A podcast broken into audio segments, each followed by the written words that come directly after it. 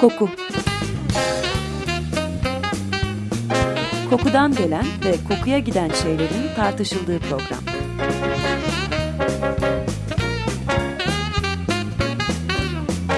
Hazırlayan ve sunan Vedat Ozan.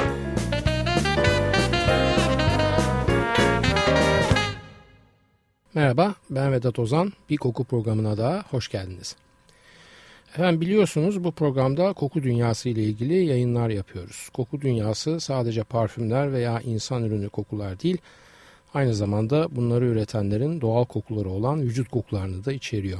Koku dünyasının, yani kısaca tırnak içinde kokunun iki yüzü var ve bu iki yüz birbirine binlerce fizyolojik ve psikolojik bağla bağlı. İlk yüz kokuların üretimi veya kaynakları, ikinci yüz ise bunları karşılayan algılarımız. Bir faydasız bilgi olarak ekleyeyim. Belki çoğumuz farkında değiliz ama ve belki ülkemizde koku maalesef henüz ciddi bir bilimsel olgu olarak ele alınmadığı için medyada yeterince yer bulamadı ama 5 yıl önce 2004 Nobel Tıp Ödülü kokunun algılanması ve hatırlanmasını da içeren koku sistemimizin organizasyon yapısı ile ilgili geniş bir çalışma nedeniyle Richard Axel ve Linda Buck'a verildi. Neydi Axel ve Buck'ın çalışması? Axel ve Buck beynimizdeki koku algısıyla ilgileniyorlardı ve bu ilgileri esnasında koku algılayıcılığımızı etkileyen daha önce tanımlanmamış bir gen ailesini keşfettiler. Daha önce nasıl koku aldığımızı anlatırken değinmiştik. Koku molekülleri burnumuza solunduktan sonra burun tavanımızda bir grup alıcı veya reseptörle karşılaşıyorlar. Bu alıcılardan bir kısmı duyduğumuz kokuyla uyarılıp koku moleküllerini elektrik sinyallerine dönüştürüyor ve olfactory bezemize, yani koku bezemize veya basitçe beynimizdeki koku merkezimize gönderiyorlar. Bu koku merkezi veya olfactory beze koku duygumuzun anahtarı. Koku bezemize ulaşan şekli değişmiş koku sinyalleri daha sonra beynin daha üst bölümlerine iletiliyorlar ki limbik sistemimiz de bunlardan biri. Limbik sistemimiz aynı zamanda beynimizin duygu işleme merkezi. Kokuyla duygu ve koku ile hafıza ilişkisi de bu sebeple kuruluyor ve bu sebeple çok önemli. Axel ve Buck işte bu koku algısı sistemimizde koku moleküllerinin algılayıcılar tarafından nasıl algılandığını ve işlendiğini araştırdılar. Bilimsel jargondan uzaklaşarak bu araştırmaya dair basit birkaç pratik sonuç söyleyeyim size. Öncelikle tek bir koku algılayıcısı, yani reseptör, birden fazla koku kaynağını tanıyabilir. İkincisi, tam tersi de olur. Değişik koku kaynakları farklı alıcılar tarafından bir kombinasyon halinde de algılanabilir. Yani koku algımız beynimizin akıl almayacak kadar kısa bir sürede gerçekleştirdiği bir takım kombine algılar dizisiyle tanımlanır ve şekillenir. Bu demektir ki 1000 reseptör ya da algılayıcı bu sistemle kendi sayılarından çok daha fazla kokuyu karşılayabilir ve işleyebilirler. Aynı zamanda koku kaynağındaki minnacık kimyasal değişimler bile farklı reseptörleri harekete geçirebilir. Bu nedenle oktanol molekülü mesela portakal gibi kokarken küçük bir değişiklikle oktanoik asit ter gibi kokar. Buna benzer olarak gene Axel ve Buck'ın araştırmasının pratik bir başka sonucu da şudur. Farklı fazla sayıda koku molekülü daha az sayıda koku molekülünden daha fazla reseptörü harekete geçirir. Yani koku kaynağının yoğunluğu koku tipini algılamamızı da etkiler. Seyreltilmemiş ve çokça solunmuş indol bize çürük et veya dışkı gibi kokarken 1/1000 oranında seyreltilmiş aynı indol bize çiçeksi bir koku gibi gelebilir. Geçen hafta da bahsetmiştim, indol hem beyaz çiçeklerde hem de dışkı ve çürük ette ortaya çıkan bir molekül.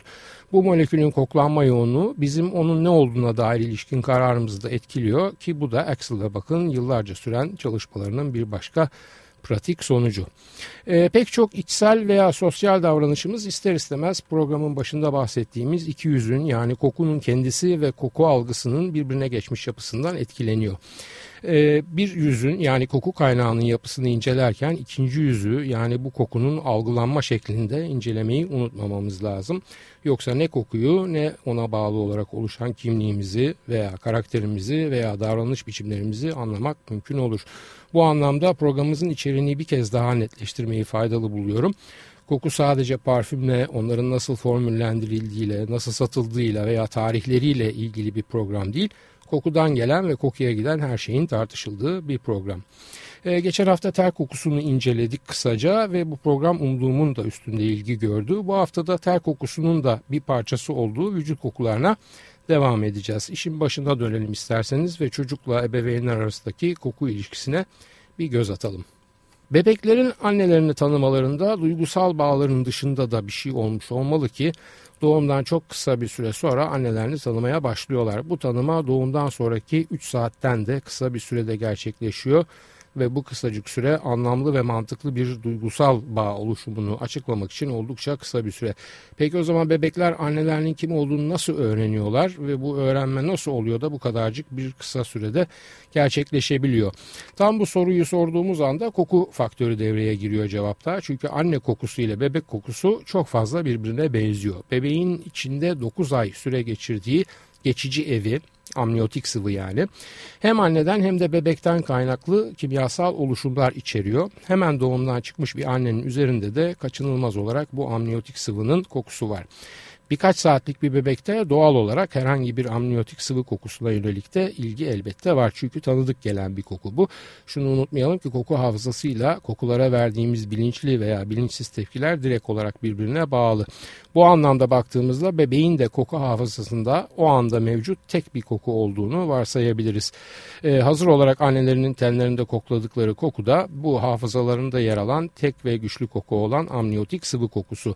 Yeni doğmuş bebeğin annesiyle teyzesini veya halasını ayırabilmek için bir de bu kokuyu taşıyan anne vücudu ile direkt fiziksel temasa tabii ki ihtiyacı var. Bu nokta aynı zamanda meme ile beslenen ve biberonla beslenen bebekler arasındaki ilk farkın da altını çiziyor. Meme ile beslenen bebekler, yani burunlarını annelerinin memesine ve tabii ki çevresinde bulunan en önemli koku tipi kaynaklarımızdan biri olan koltuk altlarına yakın temasta bulunduran bebekler, annelerinin koku imzası ile mahrem bir ilişkiye ve bilgiye gecikmeden ulaşabiliyorlar. Buna mukabil biberonla beslenen bebekler bu kadar fazla burun ten ilişkisi yaşamadıkları için anne kokusunu öğrenmeleri biraz daha fazla zaman alıyor. Gene aynı nedenle bebeklerin babalarını tanımaları da onlarla düzenli mahrem ten teması kurana kadar beklemek zorunda kalıyor. Yani bildiğimiz bir sonuç, bebek anneyi babadan veya başka herhangi bir kimseden çok daha önce tanımaya zaten donanımlı olarak doğuyor. Çocuğu 9 ay karnında taşımanın karşılığı bu veya öbür taraftan bakarsak ana gibi yar olmaz. Ebeveynler de kendi bebeklerinin kokusunu tanıma konusunda mükemmel derecede başarılılar, ancak onların bu yetiyi edinmeleri için biraz daha fazla zaman ve çaba gerekiyor.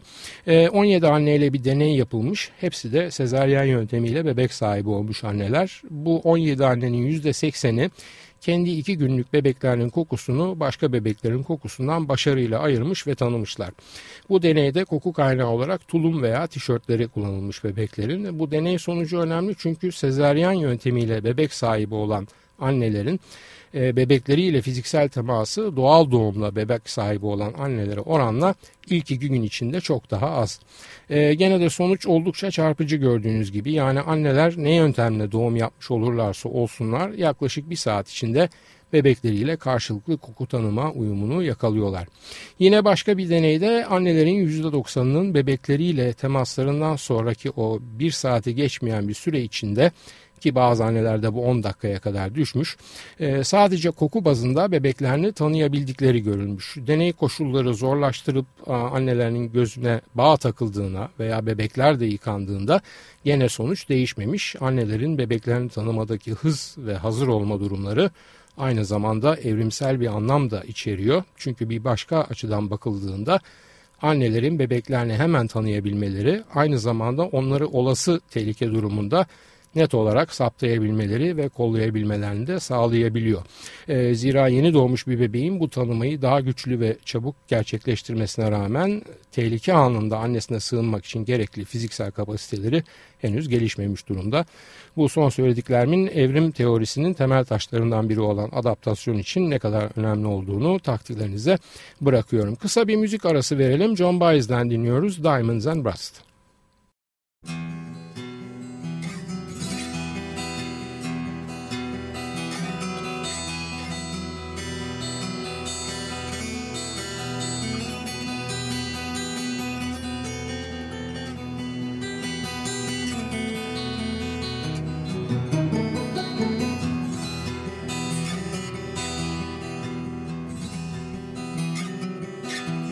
I'll be damned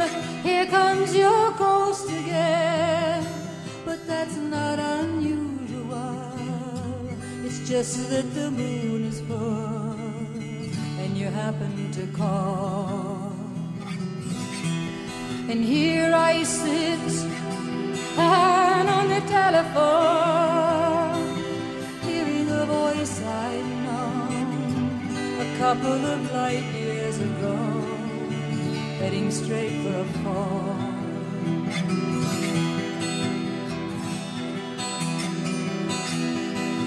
I remember your eyes were bluer than robin's eggs. My poetry was lousy, you said. Where are you calling from? A booth in the Midwest. 20 years ago I bought you some cufflinks. You brought me something. We both know what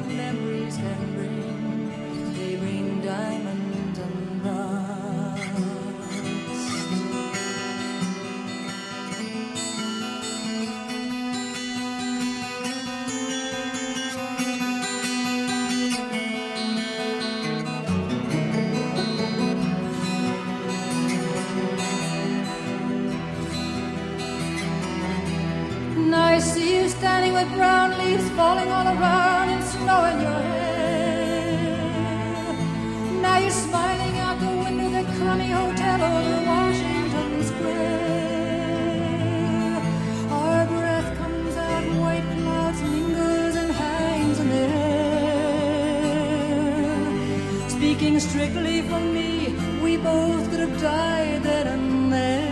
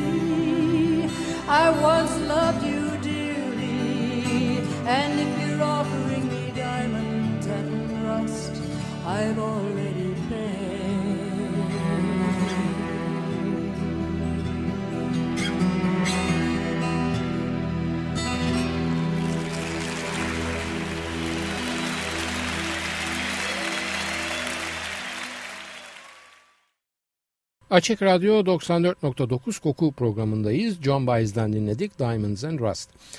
Annelerin bebeklerini kokularından tanımalarından bahsediyorduk. Bir başka yüzüne bakıyoruz şimdi, ebeveynle bebek arasındaki koku ilişkisinin.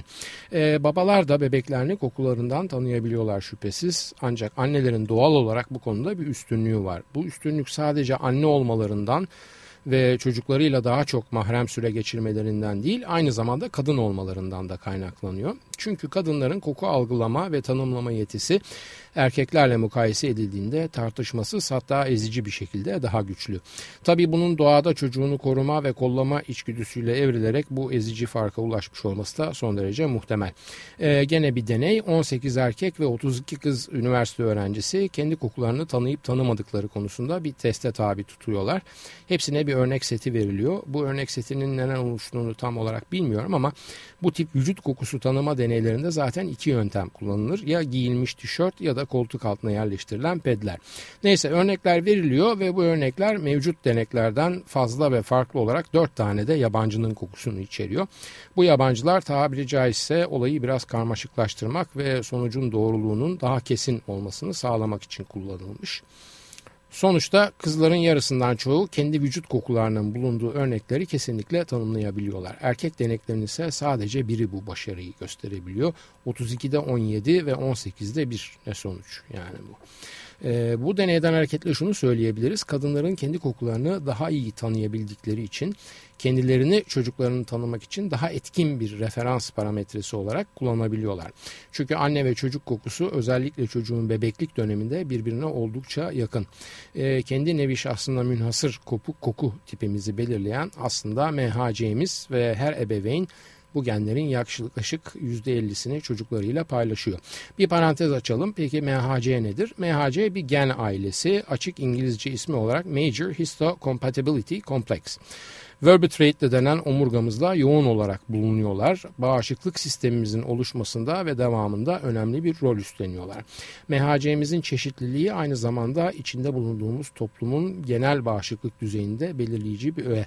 Bağışıklık sistemimizle koku tipimizin yani odor type'ımızın yani bireysel vücut kokumuzun eş seçimi ve doğumlar yoluyla sonraki jenerasyonların bağışıklık düzeyinin belirlenmesindeki öneminden geçen hafta bahsetmiştim hatırlarsanız. Kısaca hatırlatmak gerekirse özetleyeyim. Eş seçimimizdeki en önemli parametrelerden biri karşıdakinin koku tipi yani odor type'ı. Odor type bağışıklık sistemiyle belirlenen bir oluşum. Yani aslında biz farkında olmadan koku duyumuz sayesinde eş olarak bize uyumlu ancak bizden farklı bağışıklık sistemine sahip eşler seçiyoruz ki bizden sonraki nesil bu uyum ve farktan nasiplenerek daha güçlü bir bağışıklık sistemine sahip olsun. Böylece insan nesli var olmaya devam etsin. Bu elbette sadece buna bağlı değil ve eş seçiminde bundan bağımsız 1 milyon psikolojik ve fizyolojik parametre var. Ancak bu yadsıyamayacağımız ve varlığını sürdüren ilkel bir biyolojik gerçeğimiz. Karşımızdakini koku algımızla seçiyoruz derken yanlış anlaşılmasın. Bekar dinleyicilerimiz de gidip müstakbel hayat arkadaşlarını kaldır koltuk altında bir koklayayım bakayım güzelim modunda yaklaşıp sonra da senin koltuk altı kokun hiç de tipim değil falan durumlarına gelmesinler. Biz bu eş kokusunu farkına bile varmadan duyumsuyor ve anlamlandırıyoruz beynimizde. Parantezi kapatıp dönelim kaldığımız yere. Bebekler ve daha sonra çocuklar ebeveynlerinin karışımı gibi kokarlar ya da başka bir deyişle büyük anne veya büyük babalarından veya yan sokakta oturan çocuktan çok anne babalarına benzer kokuları. Bu koku benzerliğini saptayabilen sadece ebeveynler değildir. Burnu sağlıklı koku alan herhangi bir yetişkin anneler ve çocukların olduğu bir grupla tanıştırıldığında hangi çocuk hangi anneye ait saptayabilirler. Bunun fiziksel veya karakter benzerliklerinden değil sadece ve sadece vücut kokusu örnekleriyle de yapabilirler. Yani burnu ne kadar da annesi şıp demiş burnundan düşmüş gibi fiziksel tanımlar veya anası gibi ne sevimli bakıyor gözleri gibi karakter tanımlarıyla değil direkt soluduğumuz koku molekülleri yardımıyla da bu ayrıştırma ve tanımlamayı sağlayabiliriz. Kız veya erkek kardeşler de genlerinin yarısını diğer kardeşleriyle paylaşırlar. Bunun sayesinde kokusal algıyı kullanarak yıllar süren ayrı kalmalara rağmen birbirlerine saptama aracı olarak koku yetilerini kullanabilirler. Gene bir deney örneği vereceğim bununla ilgili. 40 kardeşten oluşuyor deney grubu. Kardeşlerin hepsi 30 aya varan sürelerde yani yaklaşık 3 yıl boyunca ayrı şehirlerde yaşamışlar. Bunlara ya kardeşlerinin ya da aynı yaş ve cinsiyette başka birinin giyinmiş tişörtü veriliyor. 19 erkek ve 21 bayan katılımcıdan 27'si kız veya erkek kardeşleri tarafından giyilmiş tişörtü saptayıp tanımlayabiliyorlar. Ve bu doğru tanımlamanın matematiksel açılımı %68 demek oluyor. Bu %68'lik oran akrabalık kokusuyla tanımlanabilir olmayı şans olarak değerlendirilmekten çıkartacak kadar yüksek bir oran elbette. Bir adım ileri gidelim şimdi ve işi zorlaştıralım biraz. Anne ve babalar tek yumurta ikizi olmamaları kaydıyla aynı evi paylaşan, aynı yemekleri yiyen iki çocuklarının kokusunu da birbirinden ayırmakta zorlanmıyorlar. Neden tek yumurta ikizlerini bir çekince olarak koyuyorum? Çünkü tek yumurta ikizleri aynı MHC'yi biraz önce bahsetmiştim MHC'nin ne olduğundan. Yani aynı bağışıklık sistemi geni ailesini taşıyorlar. Kendimize haksızlık etmeyelim. Çok önceki programlarda bahsetmiştik. Köpekler bizden daha duyarlılar koku konusunda diye. Daha doğrusu bizim algılayamadığımız kadar düşük koku kaynaklarını bile algılayıp anlamlandırabiliyorlar beyinlerinde. Ancak izleme konusunda uzmanlaşmış ve koku alma derinliği bizden çok daha fazla olan köpekler bile tek yumurta ikizlerini ayıramayıp karıştırabiliyorlar. Aslında beslenme alışkanlıkları aile üyelerinizi tanımakta kullanılabilecek kaba bir ayraç olabilir tabii. Et ve patatesle beslenen bir ailenin üyelerinin kokusu elbette köri baharatları ve sarımsak yiyen bir ailenin üyelerinden farklı oluyor. Ancak ortak beslenme alışkanlıkları ve aynı ev koşulları bir noktaya kadar önemli. Zaten bunun için kaba bir ayraç olabilir dedim. Zira karı ve kocalar aynı evi paylaşsalar ve aynı besinleri tüketseler bile genetik olarak benzeşmedikleri için çok benzer kokmayabilirler. Zaten başkaları da onların benzer kokmadıklarına tanıklık edebiliyor. Çünkü yapılan kör testlerde koklayıcılar giyilmiş karı koca tişörtlerini birbiriyle eşleştirmekte başarısız olmuşlar. Yabancı koklayıcılar karı ve kocayı kokularından eşleştirememiş olabilir. Ancak karı koca birbirlerini veya yakın arkadaşlar birbirlerini veya sevgililer birbirlerini, yani kısaca yakın ancak genetik ilintisi bulunmayan çiftler birbirlerini kokudan tanıyabiliyorlar. Yabancı kişilerin değil, yakın kişilerin bunu yapabilme sebebi öğrenilmiş tanıdıklık duygusu ile ilgili. Yani uzun süren fiziksel yakınlık veya ortak yoğun yaşam deneyleri, paylaşımları insanlara birbirlerinin kokusunu öğretiyor. Ancak eğer beslenme alışkanlıklarında bir değişiklik veya bir hastalık, bir ilaç kullanımı, yeni ve kuvvetli bir parfümü kullanmaya alışkanlık edinmek gibi şeyler kişinin koku profilinde etkileyen unsurlar. Böyle bir durum tanış çiftlerden biri farkında olmadan gerçekleşirse bu yakın olanı tanıma olayını elbette biraz zayıflatıyor. Çok fazla deneyden ve biyolojiyle psikolojiden bahsettik. Kapanışa yaklaşırken konuyu biraz daha hafifletip rahatlatalım istiyorum. Evet, narenciye kokuları ve parfümler, net olarak söyleyeyim. Narenciye kokuları olmasa parfümlerimizde büyük bir eksiklik olurdu. Bir yazıda okuduğum bir tarifle tuzu olmayan bir yemek veya vurucu cümlesi atlanmış bir komik fıkra gibi. Çünkü parfümünüz ne kadar romantik, işte balzamik, odunsu vesaire olursa olsun, özellikle üst notalara tazelik, canlılık ve ruh yüceltici duygular uyandıran kokular eklenmediği sürece bir yanı, yani parfümün açılışı, introsu eksik kalır. Parfüm dünyasında işte bu eksik kalabilen yeri narenciyeler doldurur. Narenciyeler bir anlamda parfüm aleminin mutlu kokularıdır da diyebiliriz. Bergamot, limon, grapefruit, yeşil limon veya lime, mandalina ve acı portakal en çok kullanılan narenciyelerdendir. Ancak bunların içinde de bergamot ve limon diğerlerine oranla çok çok daha fazla kullanılır. Bu listenin dışında da narenciyeler var. Elbette parfüm formüllerinde kullanılan tatlı portakal veya kumkuat veya klementin veya yuzu gibi.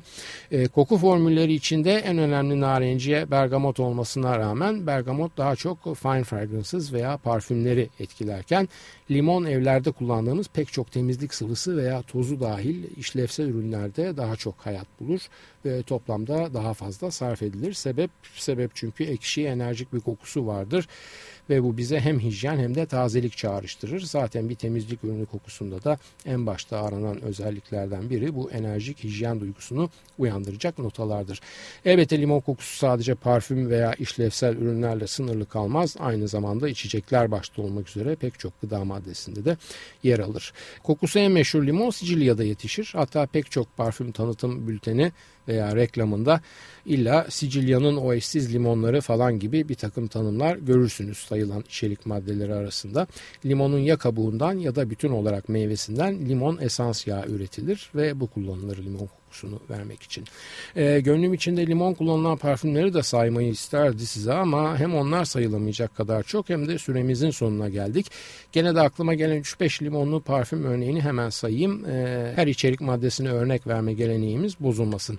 En başta tabii kolonya var.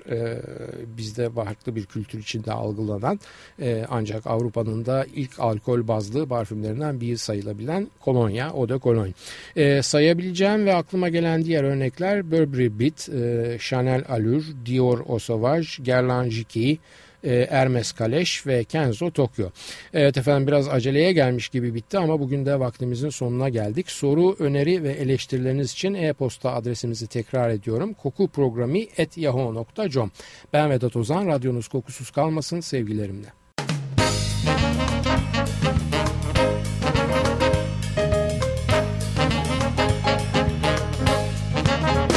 Koku.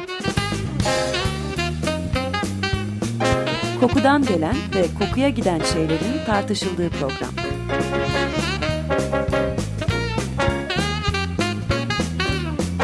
Hazırlayan ve sunan Vedat Ozan.